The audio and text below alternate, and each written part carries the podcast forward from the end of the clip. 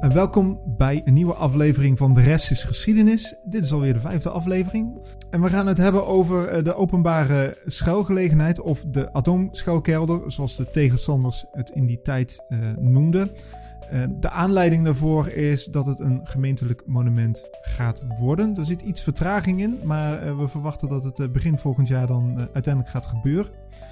En er is ook een boek uitgebracht. Um, uh, geschreven uh, door uh, onder andere de mensen die de rondleidingen daarvan doen, zeg ik even uit mijn hoofd. met medewerking van het Stadsarchief Os. Dan hebben we hier ook aan tafel Arno van Oorzaal. Ja. Jij doet de rondleidingen? Ik doe rondleidingen. Ik ben stadsgids in Os en verbonden aan het Maaslandgilde zodanig. Daar kunnen rondleidingen worden aangevraagd. En ik ben ook vrijwilliger bij het Stadsarchief. Ah, dus, oké. Okay. Ja.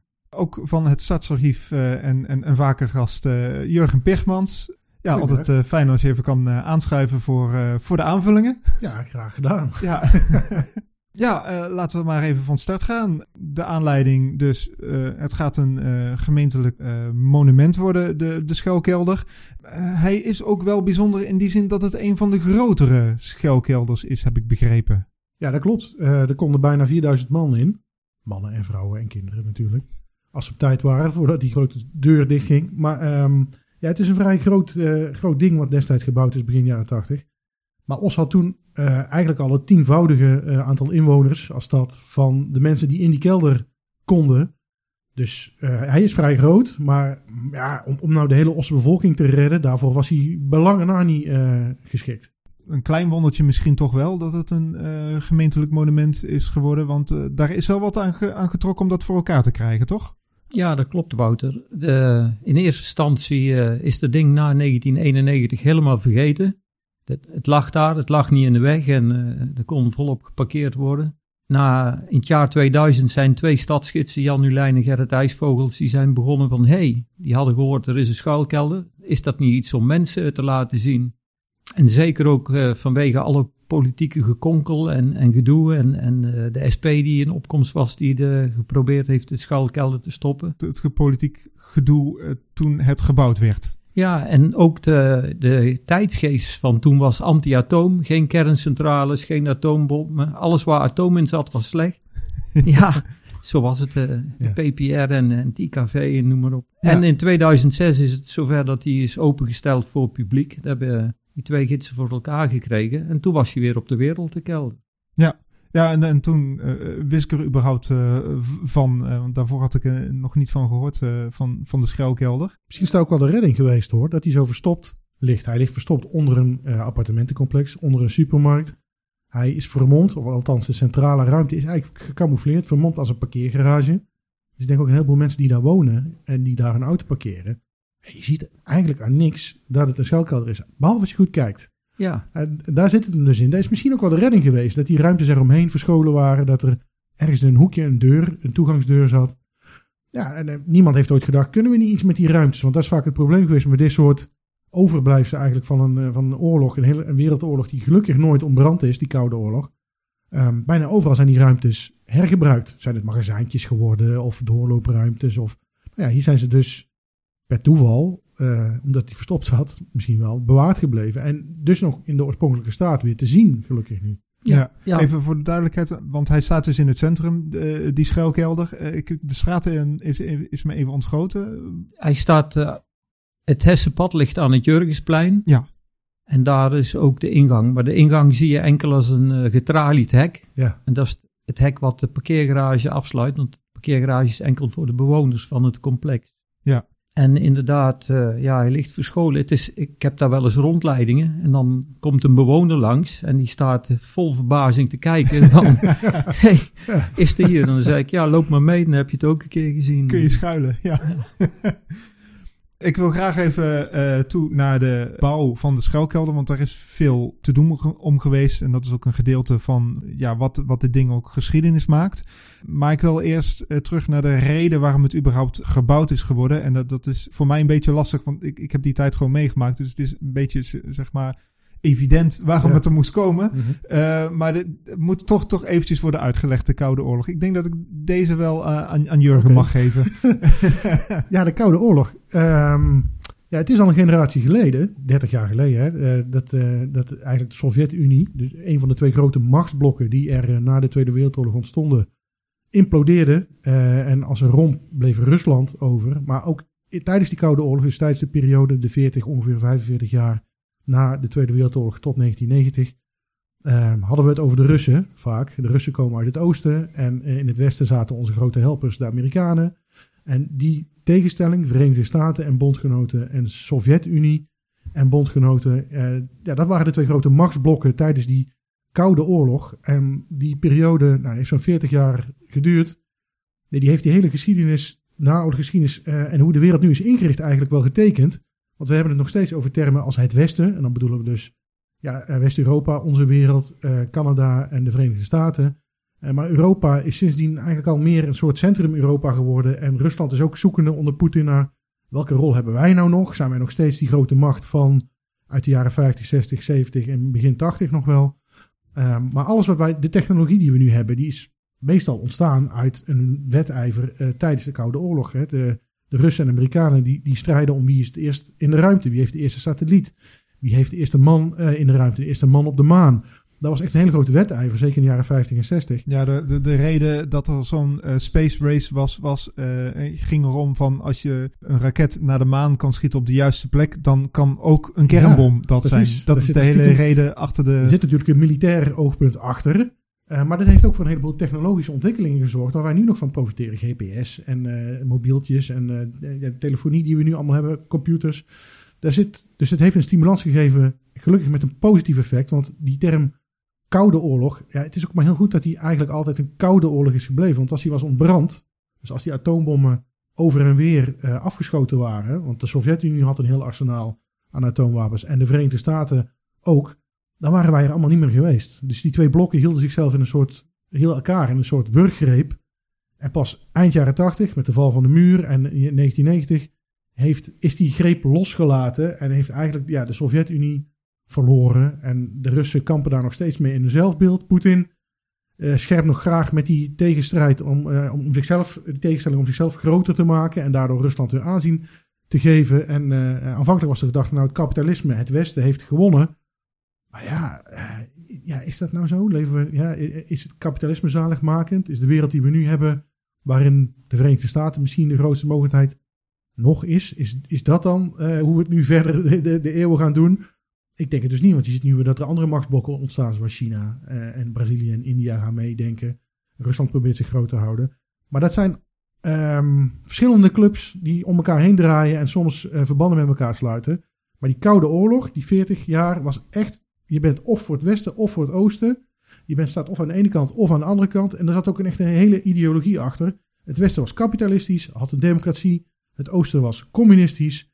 Daar zat ook wel een dictatoriaal randje aan. Hè. De partijen bepaalden hoe het ging, zoals die eigenlijk nog in China gaat. Eh, een hele andere eh, economie eh, ingericht. En ja, die twee hebben elkaar gewoon eh, 40 jaar lang in, in balans gehouden. Ja. Tot de een wegging.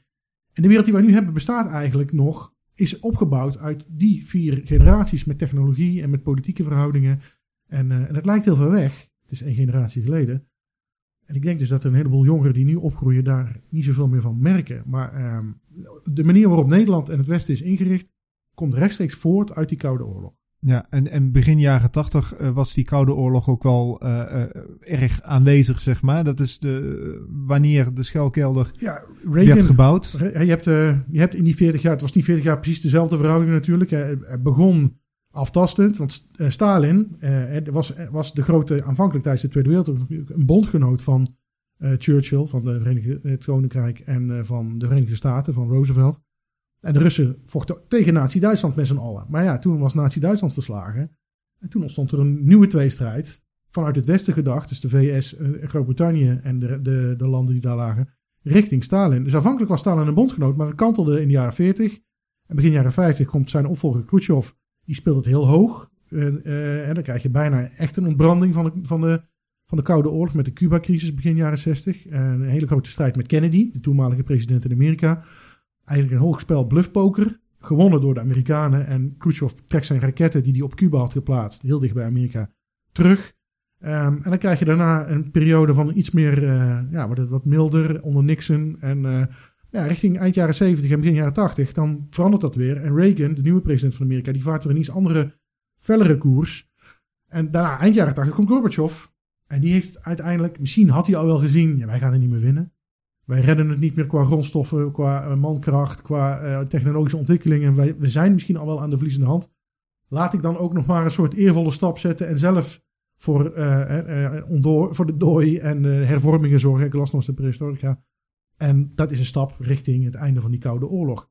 Maar die is wel in gang gezet door Gorbachev. Misschien ook wel uitgelokt door Reagan, dat is moeilijk te zeggen. Maar begin jaren tachtig was het wel weer eventjes van, nou, hoe gaan we nou weer toch weer een hele felle uh, oorlog krijgen. Net zoals de angst was begin uh, jaren 60.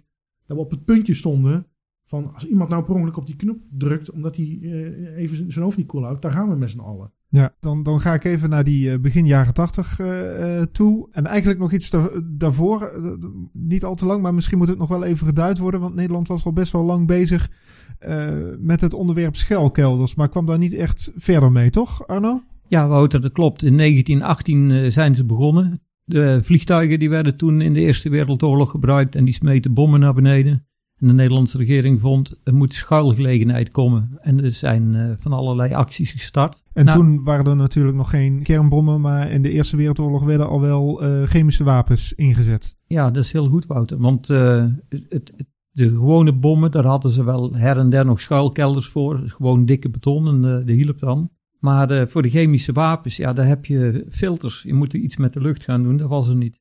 En na de Tweede Wereldoorlog, dat was tot de Tweede Wereldoorlog, is dat uh, niet zo actief geweest, dat beleid. Na de Tweede Wereldoorlog werd het wel actief, om twee redenen. Dat uh, Adolf Hitler, die had nogal her en der gifgas gebruikt. En ja, Amerika die had kernwapen gebruikt. En zoals Jurgen net vertelde, de Koude Oorlog was en de hoofdmoot was kernwapen. Maar vergis je niet in de chemische wapens, want die zijn eigenlijk nog veel enger. De Nederlandse regering heeft toen gezegd, er moet schaalgelegenheid komen voor diegenen in Nederland die geen schaalgelegenheid hebben. Nou, dat was praktisch iedereen. En uh, op het moment dat ze het beleid starten, was er voor 63.000 mensen schaalgelegenheid. En dat was het. In, in heel Nederland? In heel Nederland. En nou, debatteren, gaat natuurlijk wel uh, gepaard met de nodige financiële kosten. En in de jaren tachtig, toen was het eigenlijk al zover dat ze zeiden, ja, als je zandzakken voor je ramen legt, dan is eigenlijk een normaal huis ook wel goed om in te schuilen. ja, dat is niet zo, maar goed. Nou ja, het ligt er natuurlijk aan hoe ver je weg bent van Van de knal, ja, dat klopt. Het enige wat ze toen nog uh, deden, toen hebben ze gezegd, we geven subsidie voor grote schuilgelegenheden. En die waren er, uh, metrostations en, en uh, er zit ook een kelder onder de Stopera in Amsterdam. Die is qua capaciteit nog groter dan de Ossen. En dan komt Os, die is vrij groot met 3800. Dus het moest meer dan 2000 mensen kunnen herbergen en dan kwam er subsidie. Nou, en in, uh, de jaren 80, en precies te zijn 1981, wilden ze het City Center complex bouwen. Er moest een parkeergarage onder. Nou, wat is het leuker om een parkeergarage met behulp van subsidie te bouwen? Ja, want, want dat zijn twee functies die je zeg maar kan combineren. Het parkeren en, en het schuilen. Ja, want dat was ook de eis van de regering. Het moest een combinatiekelder zijn. Nou, schuilkelder en parkeergarage, wat wil je nog meer? Ja. En zo is het uh, kwartje gevallen in Os. Ja, het gemeentebestuur zag het wel zitten. Toen is er een verzoek gedaan voor een aanvraag voor subsidie en die is gevallen. Maar het moest nog wel eventjes door de raad heen. Ja, het Nijse beheer die had het uh, het uh, idee geopperd. Ze hadden een, uh, een, een, kantoor in Den Haag uh, onder de arm genomen. Die moest de technische beschrijving maken. En gelijk erop was het de subsidieaanvraag ingediend bij het ministerie van Binnenlandse Zaken. De afdeling brandweer. En die vonden dat een strak plan in Os. Os was ooit onderzocht en er was maar voor 6% in Os schuilgelegenheid en bescherming ja. tegen fallout. Dus dat kwam mooi uit dat je dan in één keer 3600 mensen extra kon herbergen. En, uh, en toen... Uh, misschien nog even naar die reden van de aanvraag. Het is handig, want dan eh, in feite wordt dan de, de, de parkeergarage wordt al uh, voor een groot gedeelte voor je betaald. Maar is een OS nou een doelwit in een kernoorlog? Nee, OS is geen doelwit in een kernoorlog. Maar doelwit nummer 1 van Nederland ligt vanaf mijn, woonpla mijn woning 25 kilometer hier vandaan. Dat is de vliegbasis Volkel. En uh, als je de Brabants Dagblad mag geloven en alle andere kranten, dan zouden daar kernwapens liggen. En uh, als de Russen ooit iets zouden willen, dat is natuurlijk het eerste wat ze doen, is de vliegbasis Volkel uitschakelen. En uh, Als je dat goed wil doen, dan, dan smijt je daar een, een atoomwapen bovenop. En met de normale westen, westelijke winden, zoals vandaag, dan waait alle voluit naar Duitsland. Nou, dat is dan jammer. Ook voor de mensen in Gemert, Boekel en richting grens. Maar met oostenwind, dan komt hij over Os. En dan zou die kelder best wel nut hebben gehad. Ja, dat, dat, dat zou een reden zijn om hem uh, te gaan gebruiken, zeg Ja. maar. So- sorry uh, voor, voor die inbreking. Ja. Uh, we, we, waren gebleven bij, bij de aanvraag, dacht ik. Ja, ja, De, de aanvraag die was ingediend en de burgemeester, dat was uh, van Veldhuizen, Eppo van Veldhuizen, en die, die wist er uiteraard van, want die, die had zijn handtekening eronder gezet. Dan kun je het niet meer ontkennen, nee. Nee, dat kun je niet meer ontkennen. En, uh, maar die had ook bij de aanvraag wel vermeld van, uh, helaas is dit net een dagje of wat na de vergadering van BMW, van, van de wethouder en noem maar op, commissies. Dus het komt in de volgende vergadering van, de, van BMW. En dus het kan nog afgewezen worden. Nou, Den Haag, die, dat werkt dus heel snel. Want in no time, binnen een paar dagen, hadden ze toestemming. Van, wij vinden het goed dat, dat jullie hem gaan bouwen. Er was ook een ontwerp bij enzovoort. En uh, er zat ook netjes een budget bij. Het zou dan uh, in eerste instantie iets minder worden. Uiteindelijk is het 2,4 miljoen geworden. Er moest links en rechts wat veranderd worden. Ja, toen moest de burgemeester met zijn plan uh, naar de gemeenteraad. En toen waren de rapen gaar, want in die tijd was er net zo'n woningtekort als nu. Dat is, over al die jaren vanaf 1918 tot nu 2020 uh, ook een rode draad in de geschiedenis van de Nederlandse regering. En de SP die zei, uh, ja jongens, maar voor die 2,4 miljoen kunnen we prachtig veel huizen bouwen in Os. Uh, laten we dat eens gaan doen. Ja, uh, misschien eventjes nog naar uh, het politiek landschap van toen. Dat, dat, dat zag er wat simpeler uit dan, uh, dan tegenwoordig. tegenwoordig zijn er negen partijen, toen ja. vijf. Ja. We hebben het CDA, VVD en PvdA. Dat, die zitten in de coalitie. En als oppositie hebben we de SP en D66. Ja. Um, en het waren dus uh, CDA, PvdA en VVD uh, die als gemeentebestuur het in principe uh, dit besluit er doorheen moesten jassen. Mm -hmm. Het, leek, het leek simpel, maar het, het, begon met de SP, toch?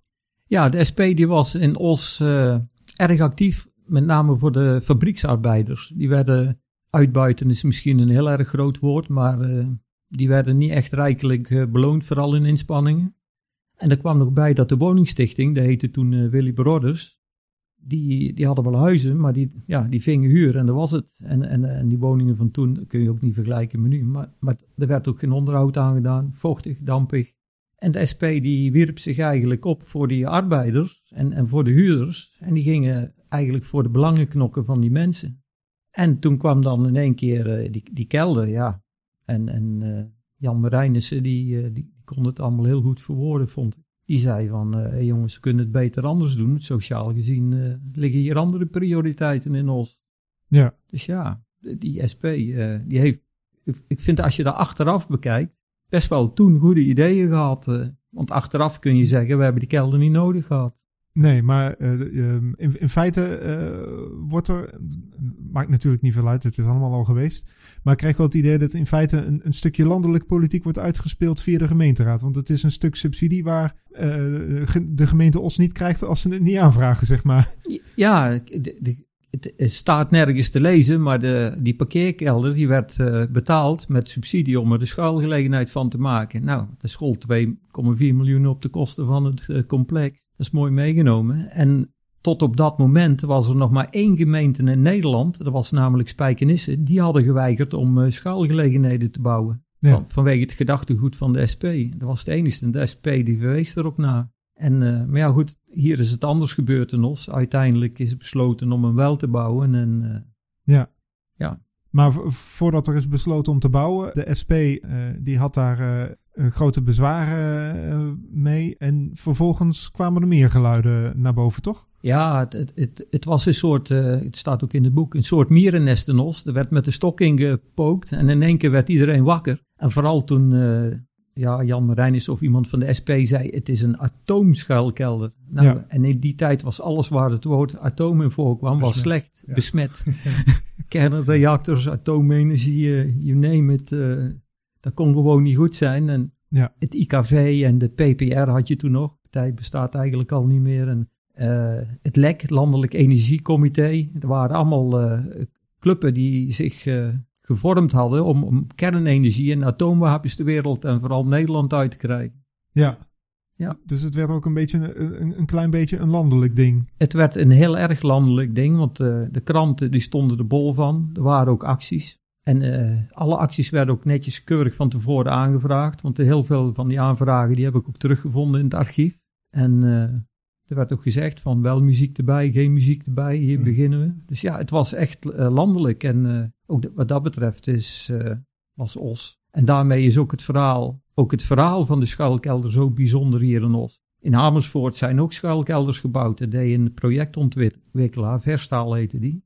En die deed het alleen om er zelf rijker van te worden. Die zei, hey, ik bouw hier een paar schuilgelegenheden. Dat Ja. kost zoveel, ik krijg zoveel subsidie. Nou hou ik er zelf een dikke portemonnee in over. Ja, en in die zin werd er misschien ook niet zo heel goed strategisch gekeken eh, eh, naar waar je ze het beste kan neerzetten. Ja, in, in, met de OS heeft Binnenlandse Zaken wel gekeken. Er was in de OS weinig schuilgelegenheid, openbare Ja, schuilgelegenheid. Dus dat vonden ze wel goed. Maar eh, de jaren daarvoor, zeg maar vanaf 73 tot eh, 81, ja, er werd maar eh, subsidie verstrekt en hup, eh, bouwen maar. Ja, Er zijn natuurlijk heel erg twee kanten aan de verhalen. Want de, SP en die andere eh, vredesclubs, die eh, keken vooral van ja, met de bouw van een kelder bevestig je eigenlijk dat je bang bent voor een atoomoorlog. Hou je dit eigenlijk in stand allemaal? Ja. Eh, plus, was ook een argument van de SP, we bouwen nu één kelder voor bijna 4000 Ossenaren. Maar die andere 36.000 Ossenaren, Os had toen ongeveer 40.000 inwoners, ja, die, krijgen, die, moet, die hebben pech gehad dan dus. Dus als je dan toch aan wil pakken, pak het dan meteen helemaal goed aan, eh, landelijk gezien. En nu bouwen we één keldertje, toevallig een beetje aan de rand van het centrum. En wie er dan het dichtstbij is, en wie het eerst komt, eerst maalt. Is ook eh, ergens in de wandelgang een keer gezegd, geloof ik, door Eppo van Veldhuis. Ja, hoe werkt dat dan, meneer de burgemeester? Ja, gewoon wie het eerst komt, wie het eerst maalt. Ja. Ja, het is, eigenlijk is dat natuurlijk een absurde, absurde gedachtegang. Dat als er dan oorlog is, ja, nou, dan moet je maar mazzel hebben dat je net bij dat ene keldertje wat er toevallig gebouwd is met overheidsgeld, kunt komen. En dan, gedacht vanuit de SP, ja, is het dan niet veel logischer om geld breder in te zetten, zodat er een groter deel van de Osse bevolking iets aan heeft, namelijk die arbeiders die op zoek zijn naar een goed huis. Ja, dat, eh, in, in combinatie met die hele grote ideologie van laten we, laten we nou strijden voor een vreedzame wereld en niet meewerken aan de bouw van schuilkelders die eigenlijk die koude oorlog in stand proberen te houden. en, en toen begon ook wel een beetje de twijfel toe te slaan bij de wethouders. Ja, want ehm ja, ja, Eppo van Veldhuizen, het, is wel te begrijpen van oké, we hebben een coalitie, we hebben een ruime meerderheid, VVD, CDA, PvdA zitten erin. Dus dat komt wel goed. We moeten heel snel zijn, want anders verloopt de deadline en hebben we daar, daar geld niet meer binnen. Dus oké, ik zet alvast een handtekening. Het is niet helemaal netjes, maar het zal wel goed komen. Maar ja, toen begon het gesteggel. En eh, de PvdA eh twijfelde ja, toch wel erg. En eh, het CDA liet ook wel een beetje zien van, nou, we weten nog niet helemaal zeker of het wel echt zo slim is om dit zo te doen. Het CDA heeft zich uiteindelijk laten overtuigen en stemde mee. De VVD was al voor. Maar de PvdA heeft tegengestemd, ondanks dat er wel een PvdA-wethouder in het toenmalige college zat. Ja. Dus ja, dat is, zeker als je naar nu zou kijken, is dat wel een bijzondere gang van zaken. Als je nu een college hebt wat zo'n controversieel besluit zou moeten nemen en een van de wethouders in datzelfde college zegt, ja, maar ik stem niet mee. Ik denk dat de boel zou vallen. Maar dat is toen niet gebeurd. Ja, Gewoon gezegd, oké, eh Rien Dame was het van de PvdA. Nou, jij doet niet mee, prima, maar we hebben nog steeds genoeg stemmen. Dus het ding komt er gewoon. En we gaan weer verder. ja. En eh, dus eh, ondanks het eh, protest, het is er toch eh, doorgegaan. En eh, Ja. eh, de bouw is redelijk zonder eh, al te veel problemen. Ja, eh, ja nou, Afgerond. ze hebben- er is een beetje vertraging gekomen, maar het is niet zo dat, er, dat het heel erg absurd uit de hand is gelopen. Het is ook niet heel veel duurder geworden. De gemeente Os heeft er zelfs een klein beetje geld aan overgehouden. Ja, sterker nog, de, in tegenstelling tot alle grote projecten heeft eh, de, de projectbeheerder, het, eh, het ingenieursbureau uit Den Haag, die hebben het goed in de hand gehouden, want uiteindelijk was er voor de gemeente Os eh, 20.000 eh, gulden toen nog positief over. Ja, Dus eigenlijk is de gemeente Os er ook nog rijker Rijker van geworden geworden. ja. Ja, helemaal mooi. Ja, maar ja, ik denk, en het ding lag er. En tegen de tijd dat het klaar was, ja, was Gorbachev eigenlijk al zo'n beetje aan de macht gekomen. En natuurlijk, op het moment dat hij gebouwd werd, begin jaren tachtig, was er wel weer een beetje een toenemende dreiging.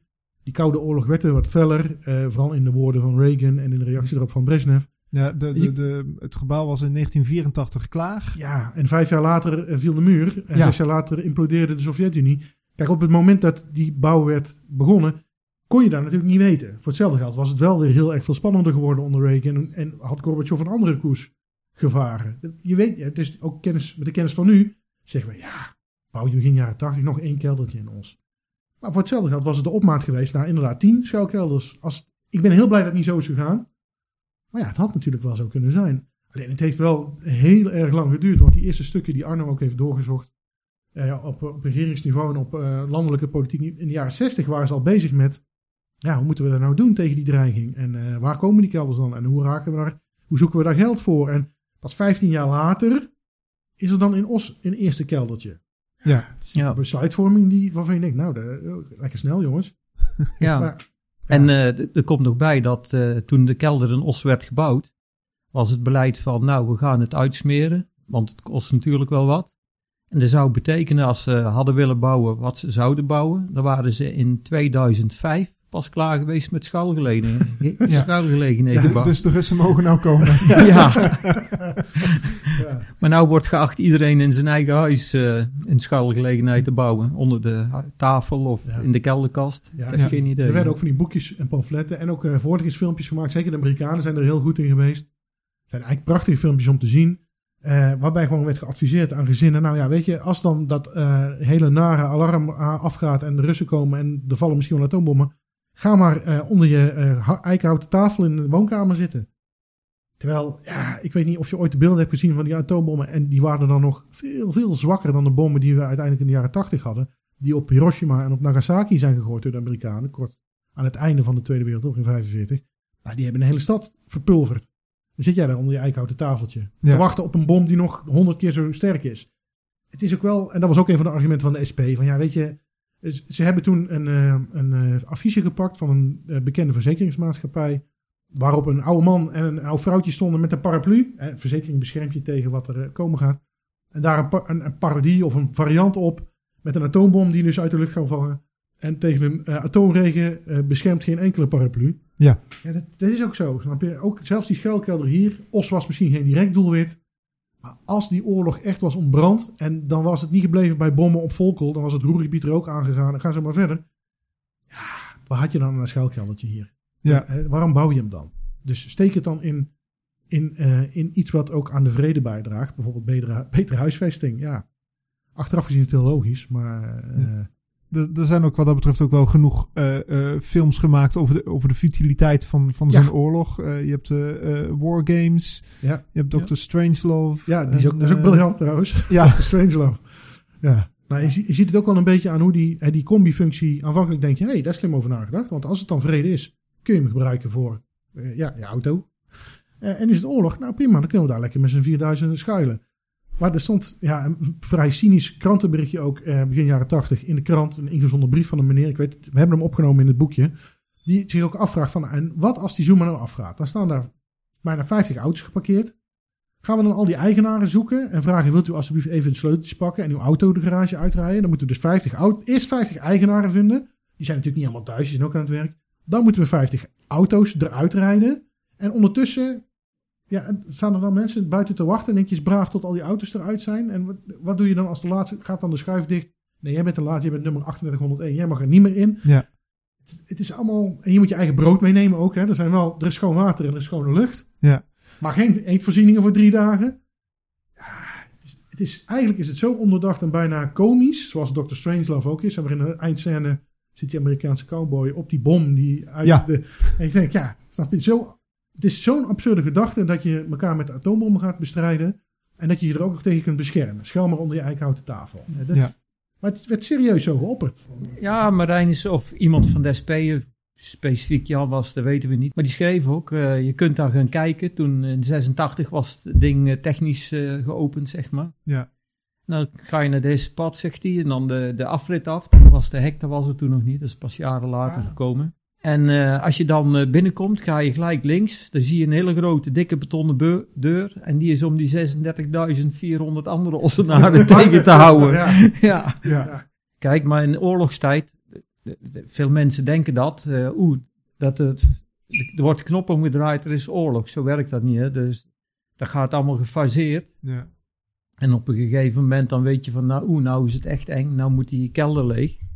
Maar ja, dan moet je afwachten tot die toeters gaan en eh, mensen Ja. echt de kelder in kunnen. Eh, meestal, ja, eh, je weet nooit wanneer een bom valt, maar de, ja, je ziet de dreiging wel aankomen in het nieuws. Eh, een, een, een bom valt niet zeg maar zomaar niks, hoewel ik ook wel eens heb gehoord van uh, plannen van Jozef Stalin, die uh, toch echt wel uh, ideeën had om een, een, een ja, een, een, een, snelle aanval uit te voeren uit het Ja. niets. Maar ja, dan. dan Je ziet in heel veel films ook, en vooral onderzeebootfilms, hè, de Hunt for Red October en dat soort eh, preemptive strike. Als wij nou als eerste al onze bommen tegelijkertijd Ja. afschieten op de andere partij, kunnen ze niet terugschieten.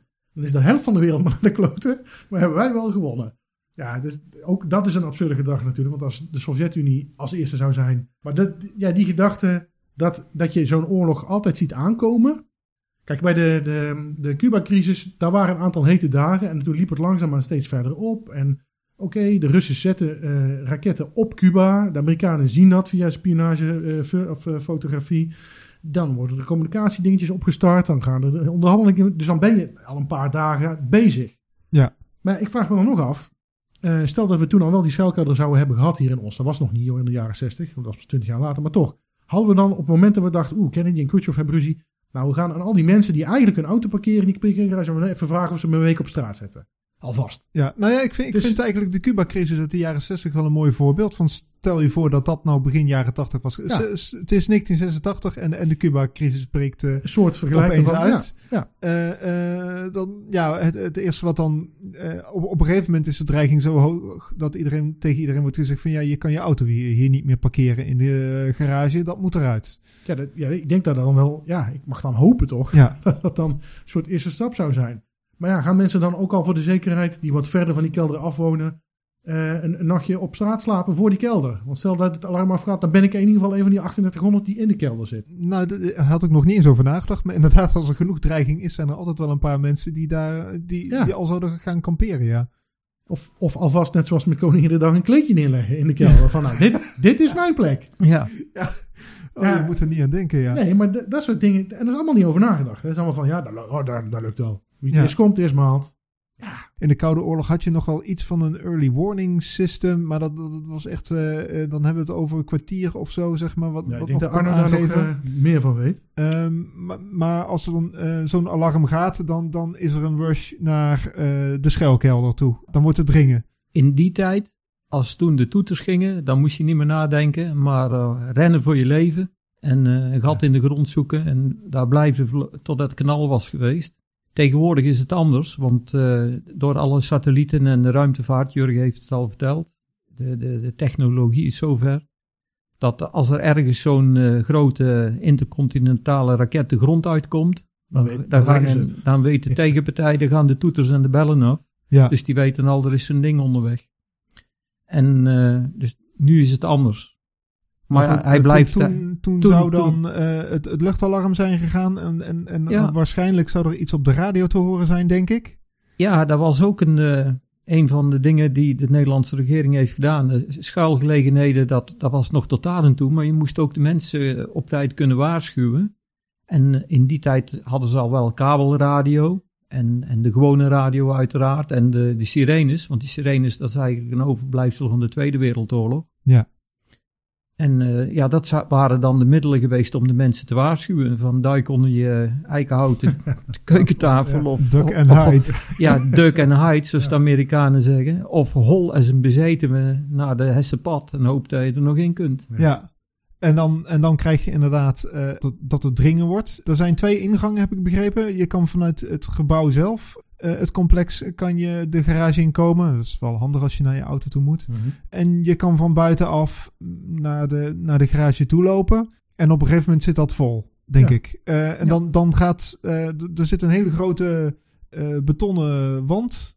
Ja. En die kan je dichtrollen. Een soort eh, schuif. Ja. Echt een schuifplaat. Ja, een massieve betonnen plaat die gewoon voor de entree wordt geschoven. Waar nu de auto's naar binnen en naar buiten rijden. Dus het is, ja, het is echt een heel massief ding. Ja. En, en, en, en wie beslist de- wanneer Ja. het dicht gaat? Ja, volgens de, het plan wat er was, voor zover het op papier stond, er moesten vijf mensen zijn die wisten hoe dat alles werkte. Ja. En eh, dan zouden van mensen die binnenkomen, werden vrijwilligers aangewezen. Dus dat is niet meer vrijwillig. en die moesten dan, ja, die werden een soort eh, groepshoofden. En, en er moesten ook EHBO'ers naar binnen enzovoort. Want ja, 3600 mensen die krijgen buikpijn en hoofdpijn. En eh, die moeten ook de natje en de droogje hebben. Eten moeten ze meebrengen. Ja, dat is inderdaad ook nog zoiets. De, Ja. eh, de schuilkelder is overigens maar voor, voor, voor drie dagen. eh, Ja. Ja, na drie dagen zou het rampenplan van de gemeente Os in werking gaan treden. Alleen in die tijd was er nog geen rampenplan. En de chef kabinet, dat was toen meneer Manders, die zei nog tegen iemand van de pers: Ja, zegt hij, die kelder, er komt wel iets van. Maar je moet niet denken dat het een heel groot stuk wordt. Hooguit een kantje A4 en dat is het. Ja. Dus toen was je al gedoemd om in de vergetelheid te raken. Ja, die mensen, eh, het was aan, aan die vijf techneuten, die wisten hoe dat werkte. Die moesten maar zien eh, wie er wel en wie er niet in kon. Want de burgemeester die zou in het keldertje onder het gemeentehuis gaan Ja. zitten. Ja, ja. Oh, daar, daar is ook een. Ja, daar hebben ze ook zo'n dingetje. En, eh, Maar heel klein, hè? Heel is, klein. ja. en, en de, onder de provinciehuis is er ook één. Ik heb begrepen dat er in Ravensteen er ook, ook nog eentje was. Ja, inderdaad. Oh. In, eh, ik, ik weet niet precies waar die is, maar er is ook iets van de schuilgelegenheid. Want toen die kelder in Os gebouwd was, toen hadden ze ook in Ravenstein dan een kelder en, en, eh, en nog een paar eh, locaties meer. En die mensen, die, die burgemeesters, die hebben zich verenigd. Want een kelder hebben is leuk, maar er moet ook onderhoud plegen, gepleegd worden. En dat kost eh guldens in die tijd. En ze gingen er klakkeloos vanuit dat eh, Binnenlandse Zaken dat zou doen. Maar dagelijks onderhoud, daar draaide de gemeente zelf voor op. Ja. Dus ze hebben ook ooit een eh, meeting belegd in een bos van hoe kunnen we nou eh, aan geld komen. Nou, één ding was zeker, Binnenlandse Zaken ging het niet betalen. En, Ja, dus ja de de- overheid deed, deed wel het grote onderhoud hè, van Ja. de apparatuur. Ja, dat was dan één keer per jaar, dan hadden ze een bepaald bedrag. En, en dan mocht je eraan besteden, maar dat was ook niet genoeg. Maar inderdaad, ook in Ravenstein, ja, daar moet ergens een schuilgelegenheid zijn. ja. Oké, ik, ik ben maar de exacte locatie geweest, ja. weet ik niet. Ja, maar vol- volgens mij is hij, eh, bestaat hij niet meer, maar het, eh, hij is er wel geweest, ja. Maar goed, de deuren, de deuren gaat dicht. Eh, waarschijnlijk zitten er aan de buitenkant nog mensen Ja. eh, te smeken om naar binnen te komen. Er is ook nog wel een mogelijkheid om naar binnen te gaan. Eh, ook al is de grote deur dicht. Hoe gaat dat? Het kan zijn dat de deur bijvoorbeeld dicht gaat eh, vlak voordat de, de bom valt. En eh, het kan zijn dat ze, zeg maar, besmette personen binnenkomen. Ja, de, de echte ingang van de kelder die is aan de Hareveldstraat. Steegstraat is dat. En dan ga je via een trappenhalletje naar beneden. Ja.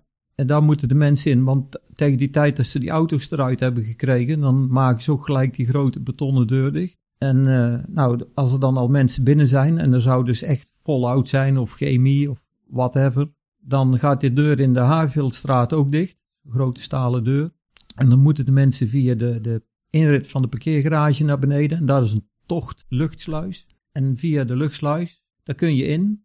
In de, de luchtsluis is een overgang van, een, van de gewone normale buitenluchtdruk. Want in de kelder zelf heerst een hele kleine overdruk. Ja. Die is maar 16 millibar, dat is heel weinig. En, eh, Maar het idee is om, om dan zeg maar radioactief stof buiten te houden. en, en via de sluis kun je dan naar binnen. En er zijn twee sluizen, want tijdens het onderzoek heb ik eh, op een bouwtekening eh, ook nog een tweede mini-luchtsluisje gevonden. Maar die is op dit moment helemaal dichtgeschroefd en gespijkerd. Die- Daar kun je niet. Ja. Maar het idee was dat je dan nog naar binnen kon. Eh, je, je moest je, eh, je helemaal uitkleden, want in de, de kleding kon radioactief stof zitten. Dat, dat moest je in de, ja, ergens in, in, in- ja, in De wasbak. of zo Ja. eh, Ja. weggooien. En dan mocht je naar binnen, maar ja, er was geen vervangende kleding aanwezig. Ja, er staat nergens dat er ergens een kistje of doos met overal of zo stond. ja. Maar de- alleen de buitenkleding is dan besmet. En in de, door al die mensen binnen in de kelder is het gewoon heel warm.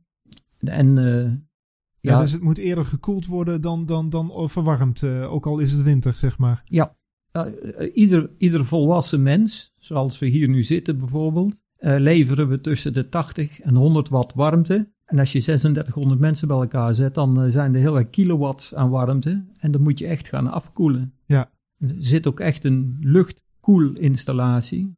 Ja, dat wil ik net zeggen, want, want we hebben inderdaad, het, het is een parkeergarage, en, eh, maar daar, daaromheen, daar zitten de, de echte schuilkelder in de zin van daar zitten de voorzieningen. Hè? Ja, als je parkeergarage inloopt, denk je, nou, poeh, is dat alles? Maar het gaat eigenlijk om de ruimten daaromheen. Dus de, de, de, de luchtsluis, de grote luchtsluis met de douche. Douchen met koud water, want met koud water dan gaan je poriën dicht. En als je poriën dicht zijn, heb je minder kans op besmetting in je lichaam. Ja. Dan eh, de toiletten, dus, dus de sanitaire ruimte met, met gat in de grond en dan moet je boven gaan hangen. Ja, en rijden na, naast elkaar ook. En rijden, eh, echt rijden. Privacy is er Ja. natuurlijk niet als je daar met 4000 man Nee, staat. een dikke 60. En dan eh ja, urinoirs voor de mannen, wasbakken om je een beetje op te frissen. En dat is het. En dan een stukje verderop twee ruimtes met ventilatoren erin. Lucht erin en lucht eruit. Zo simpel werkt het. En mocht de stroom wegvallen, ja, dan staat er een eh, Ford eh, zescilinder dieselmotor, die maakt stroom.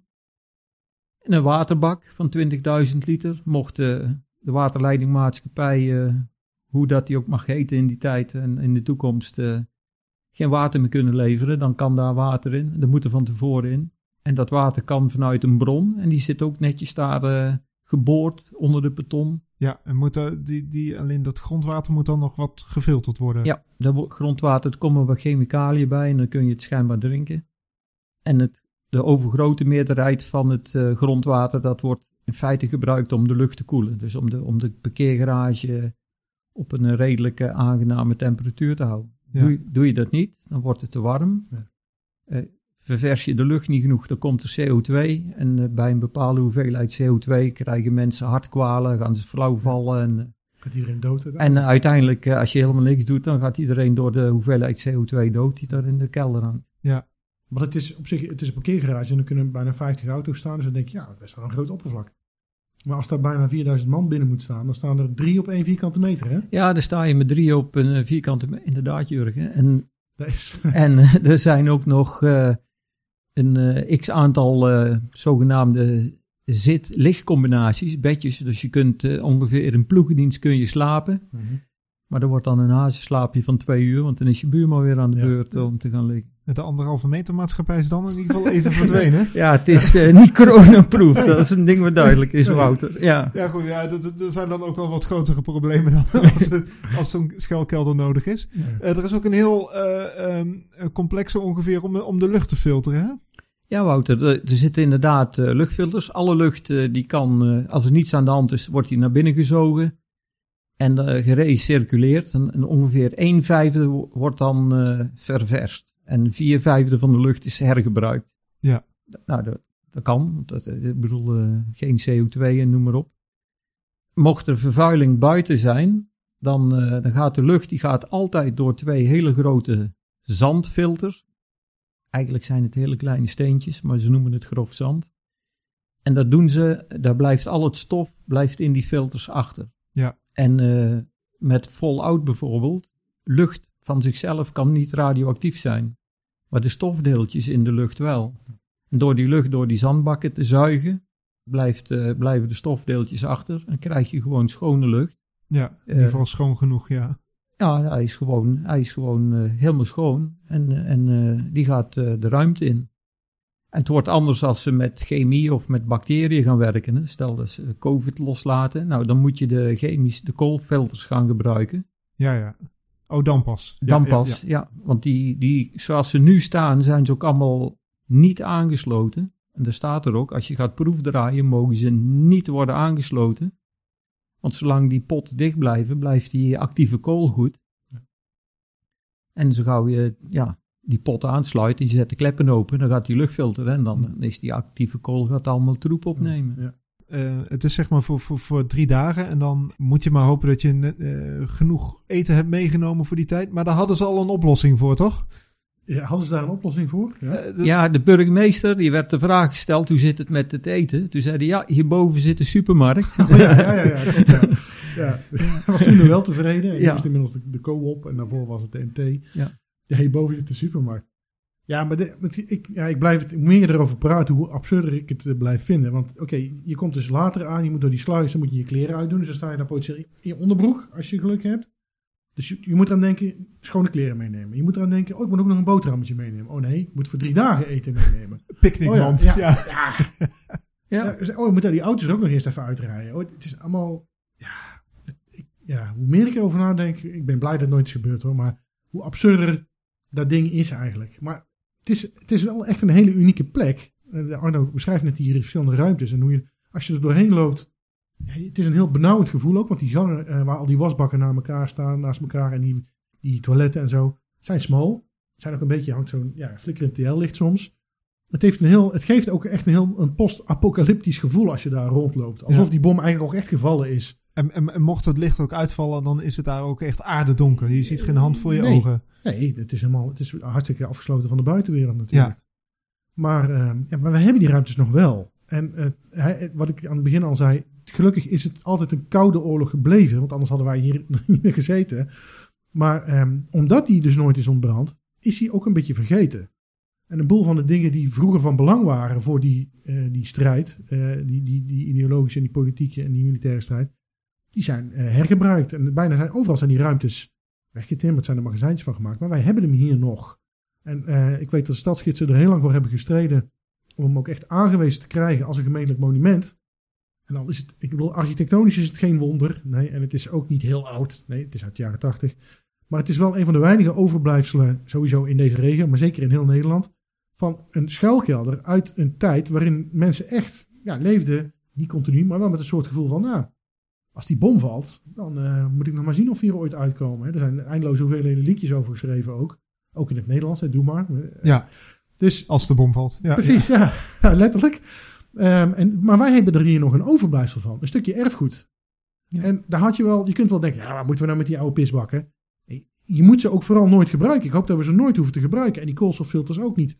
Maar we hebben het wel. En het geeft, het laat zien in wat voor samenleving we in de jaren 50, 60, 70 en ook 80 leefden. En, en wat voor periode eh, er was. En dit is een overblijfsel daarvan. Dus ja, ik zou het eh, heel goed vinden als, inderdaad, als het echt een gemeentelijk monument wordt.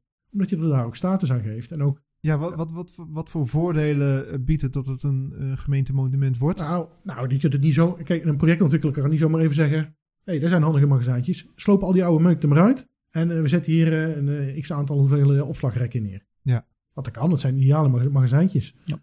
Maar dan ben je dus wel dat deel van je geschiedenis... wat je nu nog tastbaar hebt... daar ben je kwijt. De, de titel van het boekje is ook de Oslo Atoomschuilkelder... tastbaar eh, overblijfsel van een, een nooit ontbrande oorlog. Ja, daarna kunnen we alleen nog maar praten eh, over die oorlog. En hebben we wat spotprenten en krantenartikelen. Maar ja, we hebben hier nog een overblijfsel ervan. En van de Tweede Wereldoorlog zijn er ontzettend veel dingen overgebleven. Ook, eh, ik hoop ook nooit, nooit meer dat we in de Wereldoorlog terechtkomen. Maar ehm, het, is, het is een tastbaar relict. En dat vind ik heel waardevol. Want ja, zoveel is er niet meer van. En ja, hier in ons hebben we er een. Dus laten we daar koesteren. Ja. Ja, hij is ook vrij uniek. Eh, qua aantallen, de grootte, dus hoeveel mensen die erin konden. Het eh, verhaal eromheen, tegenstanders, eh, de politiek. eh, we gaan hem bouwen, maar dat moest nog even door de gemeenteraad. Hij is tot op het laatste schroefje is die compleet. Er is niets beschadigd. Dus, dat is, omdat hij ooit is vergeten na 1991 is dat daardoor gekomen Dat is ook zijn redding geweest. Ja. door twee stadsgidsen, Jan Julijn en Gerrit IJsvogels, die zijn als broedse kippen, hebben ze gewaakt over dat ding, van waag het om iets stuk te maken. ik, ja. ik heb in een boek gelezen ergens dat ze de- ook wel de VUT-terroristen werden genoemd. eh. Ja, dat klopt Wouter. Ze, ze, ze mochten alle, alle documentatie, alle stukken mochten ze kopiëren, maar ze mochten bij de de- gemeente. bij de gemeente Ja. in het gemeentehuis, maar ze mochten ze niet mee naar huis nemen. En het mooie is dat eh, Jan die was een beetje de, de, de politieke kant eh, was hij in geïnteresseerd van het verhaal. Dus die heeft dat allemaal gekopieerd. En Gerrit was meer de techneut van de twee. Maar doordat ze dat hebben gedaan, hadden ze continu de kopieermachines in gebruik. en moesten de ambtenaren een verzoekje indienen of dat ze hun eigen gemeentestukjes mochten kopiëren. dus daar komt die naam vandaan. eh. Heerlijk, ja. Ik heb ook begrepen, eh, eh, naast dat het een gemeentemonument eh, wordt, is dat er bij de begin van entree van de garage komt er ook een bordje binnenkort. Dus Ja. dat het ook daadwerkelijk herkenbaar is vanuit buiten, dat het ook dat dat de schuilkelder is. Ja, naast het bord eh, inrit vrijlaten komt een, eh, een eh, zogenaamd monumentenbord. Dat, as we speak zijn ze het ergens in Nederland aan het produceren. En eh daar komt bij het bord inrit vrijhouden te hangen. En daar staat heel... Schuilkelder vrijhouden. Ja. Ja, inderdaad. En er staat heel kort en krachtig de geschiedenis van de kelder en een plattegrondje van blauw en geel met de lucht. En eh, hoe dat het er van binnen... Even eh, afrondend. Ehm, ik heb hier nog een, eh, een, een boek. Dat is, eh, dat is uitgebracht. Waar kunnen we deze vinden? Bij het Stadsarchief. Bij het Stadsarchief. Tijdens de openingsuren van het Stadsarchief. Dinsdag, woensdag, donderdag. normaal gesproken. Hè, nu zitten we weer even in een lockdown. Maar normaal gesproken dinsdag, woensdag, donderdag van 10 tot 5. Eh, het is te verkrijgen aan de balie van het Stadsarchief. Het is ook te verkrijgen bij de balie van de bibliotheek. Het Ja. Stadsarchief zit in de bibliotheek. Daar is het voor, ik geloof, 7,50. Zeer schappelijk, want het is echt een hele mooie uitgave. En een schat van informatie zit erin. De drie auteurs eh, hebben daar echt, eh eh, Jean van der Wouw, Fred Thijs en Arno, die hebben daar echt eh, ja, een mooi verhaal opgeleverd. En wij hebben daar Stadsarchief een geheel van gemaakt en illustraties bij gezocht. En het in een bredere context geplaatst. Ja, waarom is dit zo'n bijzonder stukje Os erfgoed? Want wij denken bij monumenten en erfgoed altijd aan heel lang geleden en vroeger en mooi en hoog en de Grote Kerk bijvoorbeeld. Maar dit is ook echt een stukje, nou ja, Nederlands erfgoed, maar zeker ook Os erfgoed. Eh, het zit een beetje verstopt, dat is de redding geweest, maar daarom moeten we het wel koesteren dat we het nog hebben. En ja, dit is een moment waarop het eh, heel mooi wordt vastgelegd als monument. En vandaar ook dat boekje erbij. Eh, En daar staat eh, achter ook. Deze uitgave is nummer 10 in Ja. de reeks van verhalen uit het Stadsarchief. Dus er is meer te halen bij jullie. Zeker. Kom maar geschiedenis halen bij ons, zou ik zeggen. Ja. Ja. Het is 57 is voor het boekje geen, geen geld. Nee. Want het, eh, het is niet zomaar een boekje. Het zijn 111 pagina's. Dus als je het uit gaat rekenen, is het nog geen eurocent per pagina. als je het zelf Ja, print, zou, gedaan, maar ja. zou printen, is het duurder. Ja, anders kun je het inderdaad nog kopiëren bij de bibliotheek. ja, dat is een kopie. Maar het is ook echt zeker een keer de moeite waard om, als het dadelijk wat coronaproof kan allemaal, die kelder een keer zelf te gaan bezoeken. Ja. Want wij vertellen er nu al over en ik probeer een beetje dat gevoel over te brengen van hoe die ruimtes dan op je overkomen, hoe beklemmend het is en hoezeer die oorlog die nooit tot brand is dan toch in één keer levensecht wordt. En we proberen dat ook in een boekje te doen, maar je moet er zelf zijn. Ja, want, want dat is nog even lastig nu. Hè? Ja, Eh, dat is Arno? even lastig. De klophouder, normaliter is iedere maand eh, staat er een datum gepland dat eh, de schuilkelder eh, bezocht kan worden via het Maaslandgilde. Dat gaat nu even vanwege de corona niet. Het is niet gratis eh, om het te doen. Ik dacht dat de kosten op dit moment 2,50 euro zijn, maar dat staat op de website. Je kunt ook, eh, als je een groep hebt, een, een tour eh, door de kelder boeken. Dus dan krijg je een eh, privé rondleiding. Dat kan ook, dat gebeurt ook heel vaak. Met de Open Monumentendagen is die ook meestal één dag open en dan is het eh, helemaal gratis. Die Open Monumentendagen worden heel druk bezocht. Gemiddeld 450 bezoekers per dag. En, eh, En staat- niet alleen Ossenaren, maar uit heel Nederland. Nee, want het is echt een bijzonder object. Ja. En er staat eh, wel ook een filmpje, een kort filmpje van een minuutje of twee op het YouTube-kanaal van Stadsarchief Os. Ja. Waarin ook eh, ja, even een heel kort eh rondleiding wordt gegeven door die verschillende ruimtes. Dan heb je een eerste indruk. Maar daar haalt het nog niet bij het er zelf echt fysiek doorheen wandelen. Ja. Maar dan Ja. heb je toch nog iets op het YouTube-kanaaltje van het Stadsarchief. Ja. De show notes in, eh, in deze podcast zal ik even dat filmpje ook toevoegen. En het, eh, de website eh, van het Gilde. Waar je kan aanmelden voor ja, meer dan alleen maar eh, rondleiding bij de schuilkelder. Ja. En eh, nou ja, hopelijk kunnen we straks weer eh, vrij rondlopen eh, en, en dichter op elkaar. Want dat is helaas in de schuilkelder wel nodig. Ja, Hartelijk dank eh, allebei. graag gedaan. En eh, tot de volgende keer.